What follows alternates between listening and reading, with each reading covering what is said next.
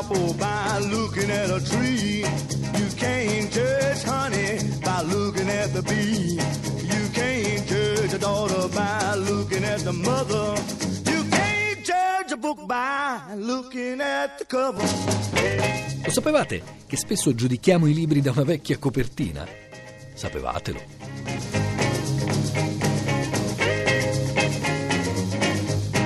Non puoi giudicare una mela dal suo albero, non puoi giudicare il miele dall'ape, non puoi giudicare un libro guardando solo la sua copertina. Cantava Bo Diddley.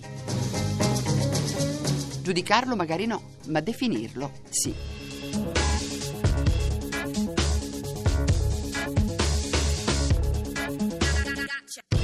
Di romanzo giallo si comincia a parlare in Italia nel 1929, quando la casa editrice Mondadori lancia la collana intitolata proprio Libri gialli.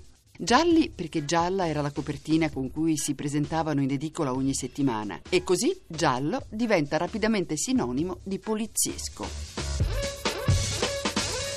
Il romanzo poliziesco dilaga. Cominciava nel 1912 un articolo del giornale della libreria, della tipografia e delle arti ed industrie, intitolato Da dove ci vengono i romanzi che non si devono leggere. Già, perché fin dai suoi esordi questa letteratura di genere viene trattata come una letteratura degenere. La letteratura non è più godimento e nutrimento di tutta l'anima, ma semplice esercizio cerebrale, lamenta un articolo apparso nel 1933 nella rivista Nuova Antologia. E continua.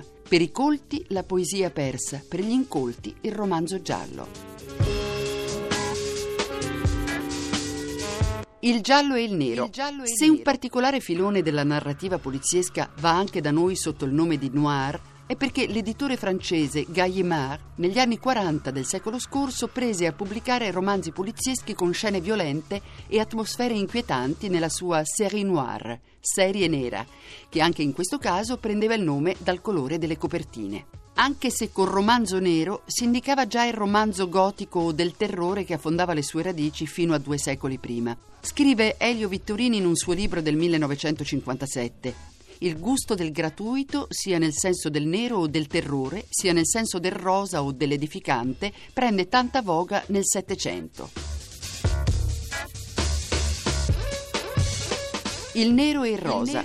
Rosa. Per il rosa però le copertine non c'entrano, c'entra piuttosto l'associazione di quel colore al genere femminile, più recente di quanto si possa credere visto che comincia meno di due secoli fa. E poi l'associazione, neanche troppo sottilmente misogina, del femminile a uno stucchevole sentimento amoroso.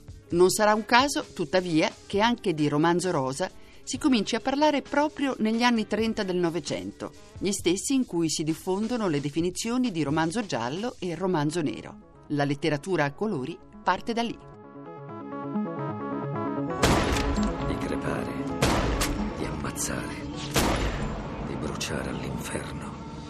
Amen.